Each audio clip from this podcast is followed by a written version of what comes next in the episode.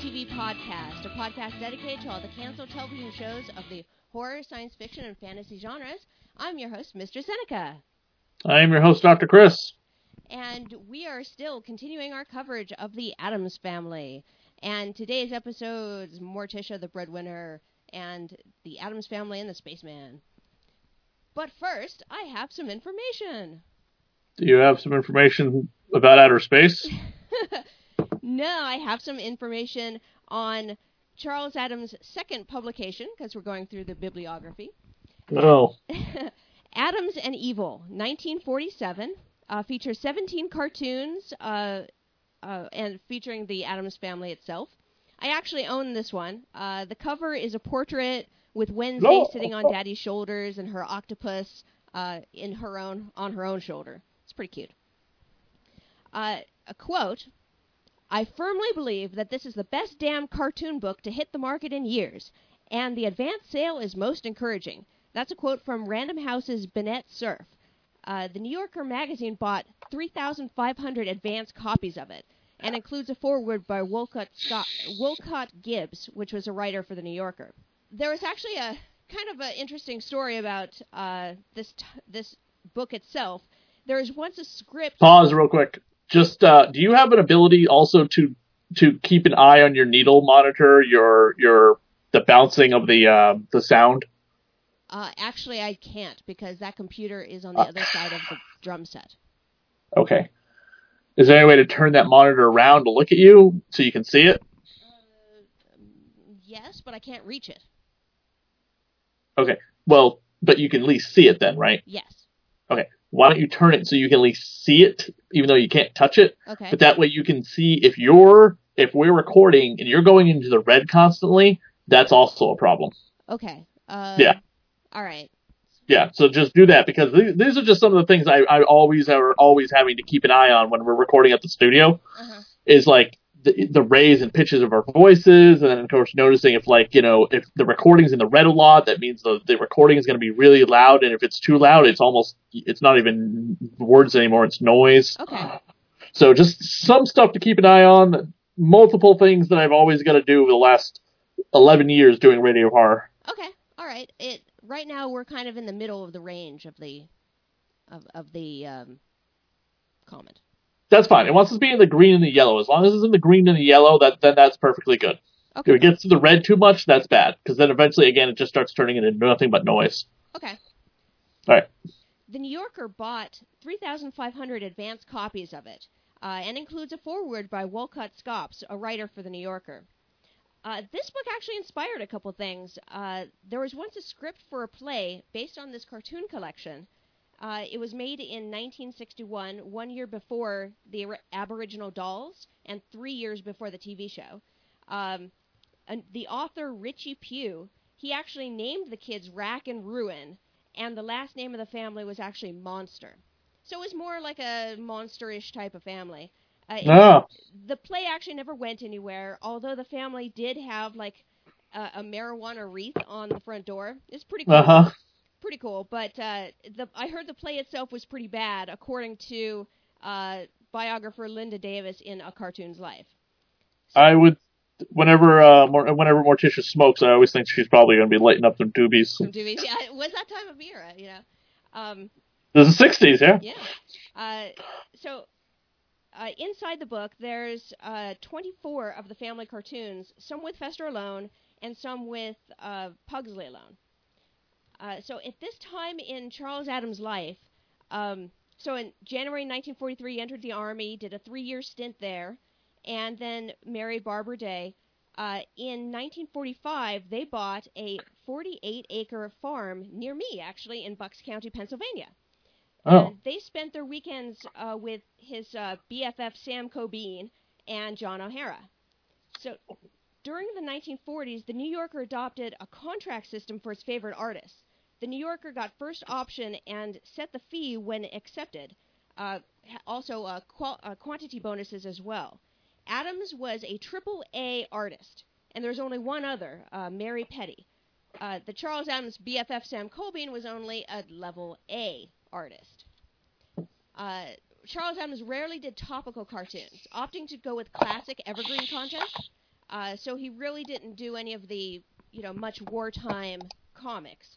Um, his wartime experience never really played out. Uh, inside are eight cartoons featuring African tribal characters. So I have to give a little bit of explanation here because at that time of the 1940s, illustrations of black people were stereotyped and insensitive. Like, really, like, they were. I don't complain about the racial art like this because while in real life Charles Addams admired black women, he just didn't have that much interaction. Uh, things were still segregated at that time. So you could say that these tribal cartoons are racially insensitive, and the jokes are all about cannibalism or witch doctors. Although he did draw some Native American cartoons, the African ones were more popular. The themes of cannibalism and voodoo he could do, and so he went there. Um, you have to admit that the New Yorker is kind of a white audience publication, so it was slow to change to being more culturally sensitive. So you'll see back in the in the 1950s and into the 60s, all of those styles of cartoons, the racial stereotypes, started actually leaving the New Yorker. And that's my story for today. Awesome. Why don't you get started with the episode? Yes. Uh, Morticia the Breadwinner. Originally aired March 26, 1965. Morticia and Fester overhear Gomez on the phone with his broker. Hearing the words broke, penniless, and wiped out, they believe Gomez is financially ruined, not realizing he's merely discussing the misfortunes of others before launching into a secret plan to buy his own railroad as a surprise to Morticia. Morticia rallies the rest of the family to figure out ways to earn money and help Gomez. Grandmama prepares to be a beauty stylist. Fester forms an escort service with Lurch. The kids sell drinks at a sidewalk stand, henbane, uh, while Morticia offers fencing and tango lessons. None of these amount to much.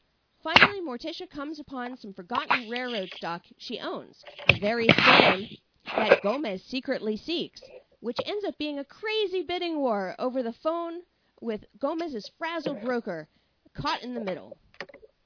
But ah, yes. I was hoping that Morticia was going to go out in the real world and get a job. Yes, that would be a more Munsters thing to do. and I think they actually did that one.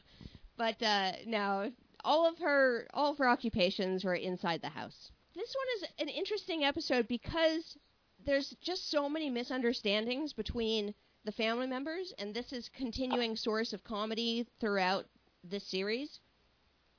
Uh, that Gomez wants to buy a railroad because he wants to wreck it. No one is actually telling anyone really what's kind of going on. Yeah, it uh little bit of miscommunication in the Addams family. yes, yeah. Uh, and and Morticia tries to get him to open up about it, but there's really nothing to open up about. So Gomez is kind of, you know, being himself and you know buying things and spending money and you know investing in stuff and watching the stock market. So this is this episode takes place over two days. Fester says he's too proud and lazy to work. I guess that job at the insurance company just wasn't his cup of tea. It would have been funny if they had referenced that too. I know, I know. they did it though. Missed opportunity. Yeah, definitely. So in uh, Wednesday and Pugsley's henbane drink stand, they serve henbane on the rocks, and they're actually serving it on pebbles. Which is, I guess, where they think that you're supposed to do because that's what they say on the rocks, but the rocks are actually um uh is actually ice. Ice cubes, yeah. Uh, I, I one of my one of the moments that I really enjoyed was that uh, Morticia and Gomez are dancing, and Fester asks to cut in, and uh, cuts in just to dance with Gomez. I thought that was kind of cute. When uh, Gomez is, you know, Fester mentions about like talking about finances with Morticia, and Gomez is like, "Why should I bother her pretty little head with a thing like that?" That was a little condescending. Uh, how many? Uh, Morticia thinks Gomez is uh, is broke, and um, th- after he loses a hundred thousand shares, or no, he wants to buy a hundred thousand shares, Mhm. and she's overhearing like the wrong parts of the of the conversation, and it's very much like an episode of Three's Company. Yes. Yes. Maybe the writers of Three's Company watched this episode before they wrote, well, every season of Three's Company. I think you got your timelines wrong there. this would be the predecessor. That's what I mean. Maybe the maybe the writers of Three's Company Oh. watched this episode and then wrote every Gotcha. season of Three's Company. Gotcha, gotcha. Okay. um, we also run into the Addams Law in this one, where you know, otherwise uh, known as how to slit your competitor's throat without getting blood on his necktie. What is henbane? Henbane is an herb. Uh, it's is it has like some spiritual properties, uh, a couple of medicinal properties, but it's not really a common one. But you hear it a lot in spell work and um, you know any sort of stereotypical witchy stuff. I've per- I personally never used henbane in a spell, but you know, it's kind of stereotyped that way. What type of spells would you use henbane in? Uh, henbane uh, could be used in a variety of spells. Uh, protection is very popular. Um, let's see, what else here? I have some notes. Uh, let's see. One sec. You might have. What's funny is that this is one of the few episodes on IMDb that IMDb does not have a picture for. They just use the DVD artwork. Oh, really? I Yeah, they don't have a picture for the episode. Like in the chimp episode, they have the chimp or the spaceman. They have the the guys that you know stop by. Huh. The broker in the episode is Mister uh, Blucher, uh, who they're who Morticia calls whatever for help and advice. Best known for being um, on in the Batman movie. He was uh, Vice Admiral Fang Shelley's, and he was in the Nutty Professor. Huh. Interesting. He's the guy, if you saw the Batman movie, that the uh, Joker steals the submarine from. All right, all right. I got you there. Henbane, um, medicinally, henbane can be used for uh, toothaches, asthma, cough, stomach pain. It's uh, used as an analgesic and a sedative, and has slight narcotic properties. So things having to do with protection and health, and uh, you know relief of ailments. You know, it's kind of like an overall generalized herb. So the the part of the Addams law is that the first nine offers you refuse, but the tenth one you take. And uh, the tenth offer was actually one million dollars. Ha ha ha. Million dollars, yes. um, when she actually tells Gomez that she made a million dollars today, he just kind of dismisses it. It was like, "Oh, that's nice," and then starts talking about his news. I was like, "Oh, that's uh, that's kind of lame." You know, she had really exciting news, but Gomez, being the stand-up guy that he is, he actually uh, writes the check to her for that one million dollars. So that's pretty cool. One million in 1965 uh, was about. Let's see here. One million. It's like an 8.1 decimal. So that's um, eight million one hundred thousand two hundred twenty dollars in today's money. You can pretty much take it 8.1 times whatever the money for the inflation generalized for 1964. When the stockbroker says he lost the stock, uh, Gomez suggests putting an ad in the Lost and Found. yes, for for as adept at as Gomez is with kind of his money, uh, there's a lot of things he just doesn't get. He enjoys losing money. We don't really see him gain a lot of money, but you know that he does. And um, yeah, things like putting an ad in for the Lost and Found, or or calling back and you know calling all the Mrs. Smiths in the phone book. To, ooh, bless you. Thank you. Uh, there's just some things that the Addamses just really don't get about society. So uh, Great Shades of Hades reminds me of Great Shades of Elvis, uh, or Great uh, Great Caesar's Ghost. great Caesar's Something- Ghost, yeah. Great Caesar's Ghost, or Great Shades of Elvis, something that Perry White would say in Superman. Great Um, Caesar's Ghost, yeah. Great Caesar's Ghost. Whoever gets this interview will be like God talking to Mo- Moses talking to God. uh, and and in this episode, Thing has the ability to make instant wine. That's pretty cool. Instant wine. Just hands him a bunch of grapes and he makes instant wine. Wish I had a thing. And that's rough, that's practically all the notes I have for this episode. Yeah, not a whole heck of a lot. What's the name of the swamp that he wants to buy? Eh, It's the uh, Bats, uh, what's it, Big Swamp and Southern Railway. Big Swamp Southern. Okay, got Turns out that the railroad just kind of sunk into the swamp, and so he doesn't actually have the railroad to play with. But he gave a million dollars to his wife eh, through the sale. Gotcha. All right, I'm just going to answer this email real quick, and then we'll go right to the next episode. So, um, pause real quick. Yep. And we'll be back with the Dead TV podcast in just a few moments. This program is sponsored by Wicked Chronic in Natick, Massachusetts. Located on 185 Worcester Street, right on Route 9, they can be reached at 508 545 8105 or at wickedchronicvendorcommons.com.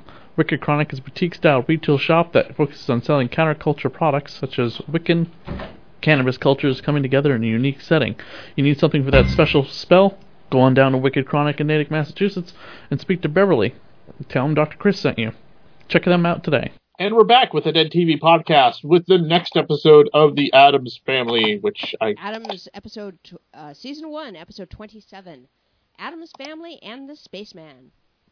Pugsley's late-night missile launches caused no less than 14 sighting calls to the Bureau of Mysterious Space Objects, the MSO.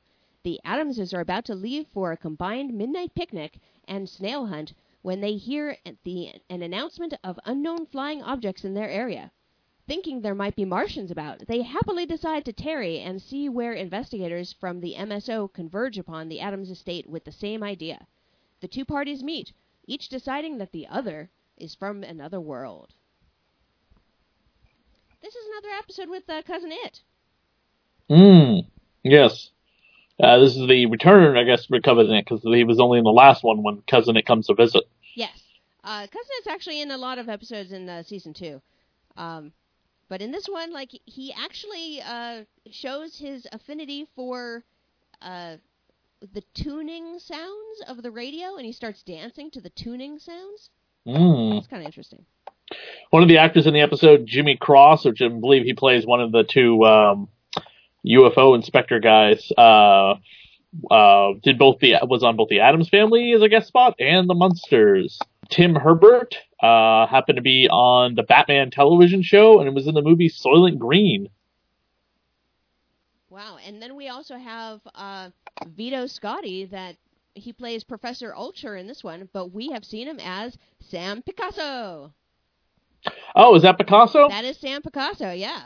Oh, neat. Yeah. I love that actor. Yeah, and he was in uh, The Godfather and Get Shorty and Loaded Weapon, Yeah. which is a really funny movie. Uh, Uh, so you know the they live in the Cemetery Ridge district. Yeah, Cemetery Ridge district. Um, and uh, so the the mysterious objects that people are seeing is basically like in the very beginning of the episode, we see that Pugsley is just firing these rockets out the upper floor window, but we find out that that time is actually midnight. So this kid is up, and yet they made a comment that he needs to get up for school in the morning. Okay, so by the way, the Cemetery Ridge District Mhm. was part of the Battle of Gettysburg. Really? Yeah, so the Addams family would be in Pennsylvania. Well, that makes sense for Charles Addams' association with it. Because Gettysburg was Pennsylvania, right? That, that is that is true. Yes. Yeah. Have you ever been to historic Gettysburg? I been. I went to Valley Forge. I'm not. Oh, I sure went to. Uh, I'm I went. To, I, I stayed. At, I went to camp for one month at Valley Forge. Oh, you did. Yeah, It's a pretty dull place, isn't it? yeah. I mean, I went when I was 14 years old. That was a long time ago. But I stayed in the barracks. They shot taps. oh. Okay. and we got to like you know they they just showed us around. They're like, oh, this is the room Tom Cruise gets killed in, and because Tom because uh, for anyone not familiar with Taps, Taps was filmed at uh, Valley Forge. Is that but- that the West Point uh, movie? Yeah, but I thought I thought they used Valley Forge. I'm sure they did. But I mean, I thought they used Valley Forge in the movie. Like they the movie's continuity, it was Valley Forge. Yes. Does this mean the Addams family are in Pencil- Gettysburg, Pennsylvania? You know, I don't think so because there's other supporting evidence to say that it they're based out of California. Um, like that, uh, the beatnik, you know, his registration for his motorcycle was in California, and his dad came over right away. So, But if they're in Cemetery Ridge area, and according to the map, Cemetery Ridge is in the town of Gettysburg. well, yes, yes, but we are talking about something that you know they, you know, might have made it up for the show, not really considering that there was a real place. Oh, pish posh. Oh, oh. Me all prickly, yes. Anyway, anyway, um, so UFOs. I forgot we got to UFOs, or sorry, MSOs, mysterious space objects. Space Maybe they couldn't use UFOs, but uh, um, what, what, what, do we have any information about UFOs, the X Files, and Mulder and Scully, and everything else? you know, I didn't actually pull up any information regarding if there was actually like a military space program that dealt with UFOs because I thought Well, Mr. research was a Seneca, you silly. clearly, Mr. Seneca, you clearly do not watch the news today. Have you seen what has been on the news the last uh, week? The Uh, FBI has admitted to unidentified flying objects. well, yeah, we always knew that there were unidentified flying objects.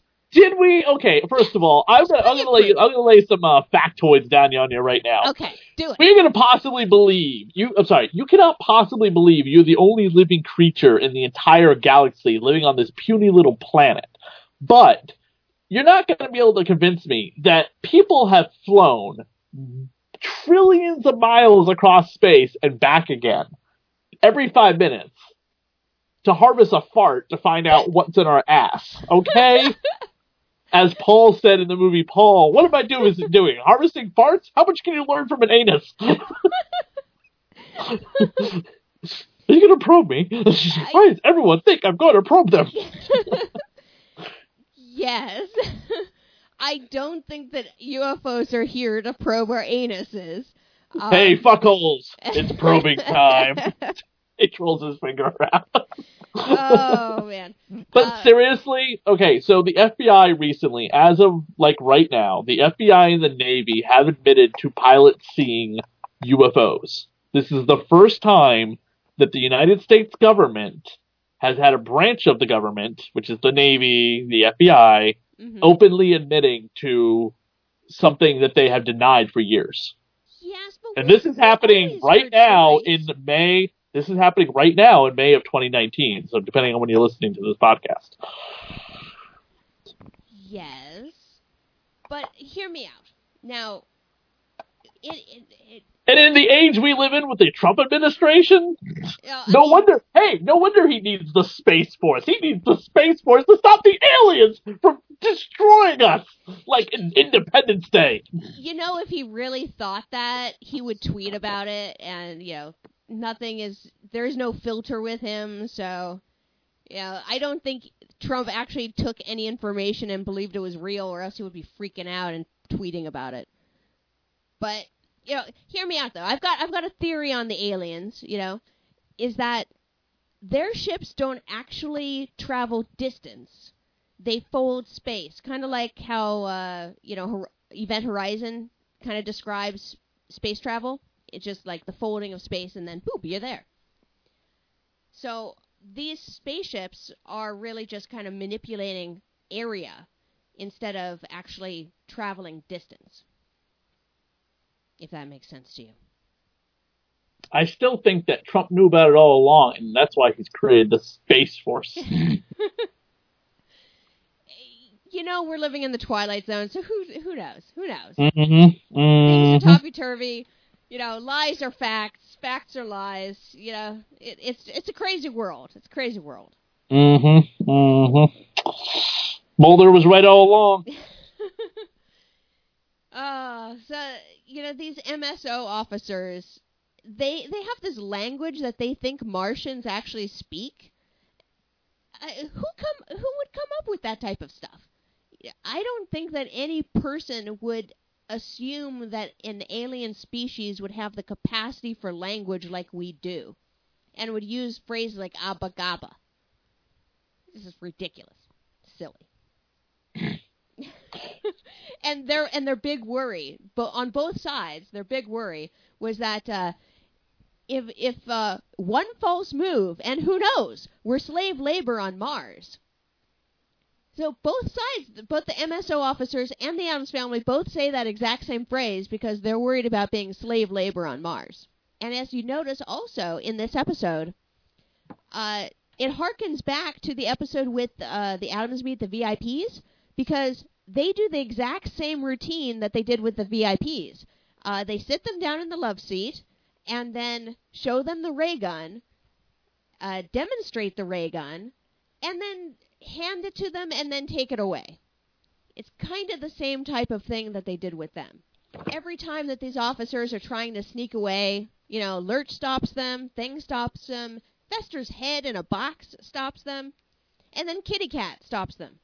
Uh, you know, when they're finally kind of rounded up, uh, they get placed in the stocks in the Iron Maiden, and then Gomez calls the MSO you know, hilarity ensues when the professor like att- gums the M's house and uh, you know sees it and st- starts talking that Martian language to try to match its gibberish. And he's just astounded by everything he sees, and he thinks the aliens have taken over the whole house. Uh, but sooner or later, you know, it gets said that there's a misunderstanding, all that. It it would be uh it it uh, excuse me cousin it would be the person they think is the alien. Oh, for of course, sure. they look at the rest. They look at all the atoms. Uh, the only the only disappointment I have in this episode is uh Gomez is in a bathing suit. Why don't we get Morticia in a bathing suit? Yes, I know, but you know, she has the dress that's you know various styles of the one dress, you know that she wears for everything, you know all her special events. Yeah. It would have been nice for her to be in some sort of bathing attire, but um, you know she's a very formal lady. When they see Pugsley's ray gun, they um, automatically think that they're in trouble. Yes, I mean it. It has been responsible for at least one person dying. Again, Morticia smoking is definitely probably where they get the uh, the scene we saw in the trailer for the animated movie, the spiders coming out from Morticia's underneath Morti- Morticia's dress. Yes, so she's got the power of combustion. Hmm. Morticia is skinnier than Olive Oyl in that animated trailer. It is. It's kind of sickening to me. It's a little it's a little strange Yeah. um, that a woman could could uh, a woman um, uh, animated that way could have uh, have children. Uh, th- that animation is so stick thin. I, I do not like the, yeah, the kind of uh, the nature of the 3D animation, but I have to look at it compared with the rest of the world that it's creating. Yeah, it's just it's still really odd. I posted recently on the uh, Dead TV t- podcast podcast Facebook page uh, pictures from the upcoming toys that they're they're releasing because of course they're going to be toys. Yes. I went into uh, McDonald's for a coffee because their coffees were a dollar. Some areas they still are. And co- McDonald's coffee is pretty good, but I really don't eat McDonald's food. Mhm. But they have My Life of Pets 2 there for toys for Happy Meal tie-ins, Uh-huh. and I'm hoping that they have Addams Family McDonald's toys Oh, because they they've had all of the Minion movies and they've had My Life of Pets, and it's the same company. you know, if they do, I am going there every three days to check to see if they have a new toy, and then I'll get a freaking collection because I used to be that crazy about collecting. I thought you would. Yeah. I thought you would. No. Yeah, every time I would be getting a copy. Yeah, because I think they change the toys out every three or four Every days. days. Yeah, so every three days I will go there get the new toy with a cup of coffee. Again, I'm not. I am. I am. I am. First of all, I've cut a lot of like fast food out of my diet, but McDonald's food is just kind of horse garbage. hmm Yeah, I no argument there. But uh, yeah, if they do come out with those toys, I will go regularly just to collect the whole set because I'm kind of like that. um, so in this in this episode, uh, Gomez actually says that uh, the the newspaper says that it'll be three months and they're going to send a mission to Mars. And at the time of this uh, episode airing, people hadn't even gone to the moon. So, three months to being on Mars is quite optimistic, considering we have yet to actually go to Mars Except for that movie Mission to Mars. or the Martian. had stuff like that. Well, yeah, I'm sorry. Not, I didn't mean Mission to Mars. Mission to Mars is garbage. But The Martian had went into great detail about how that whole how that process would work. Yes.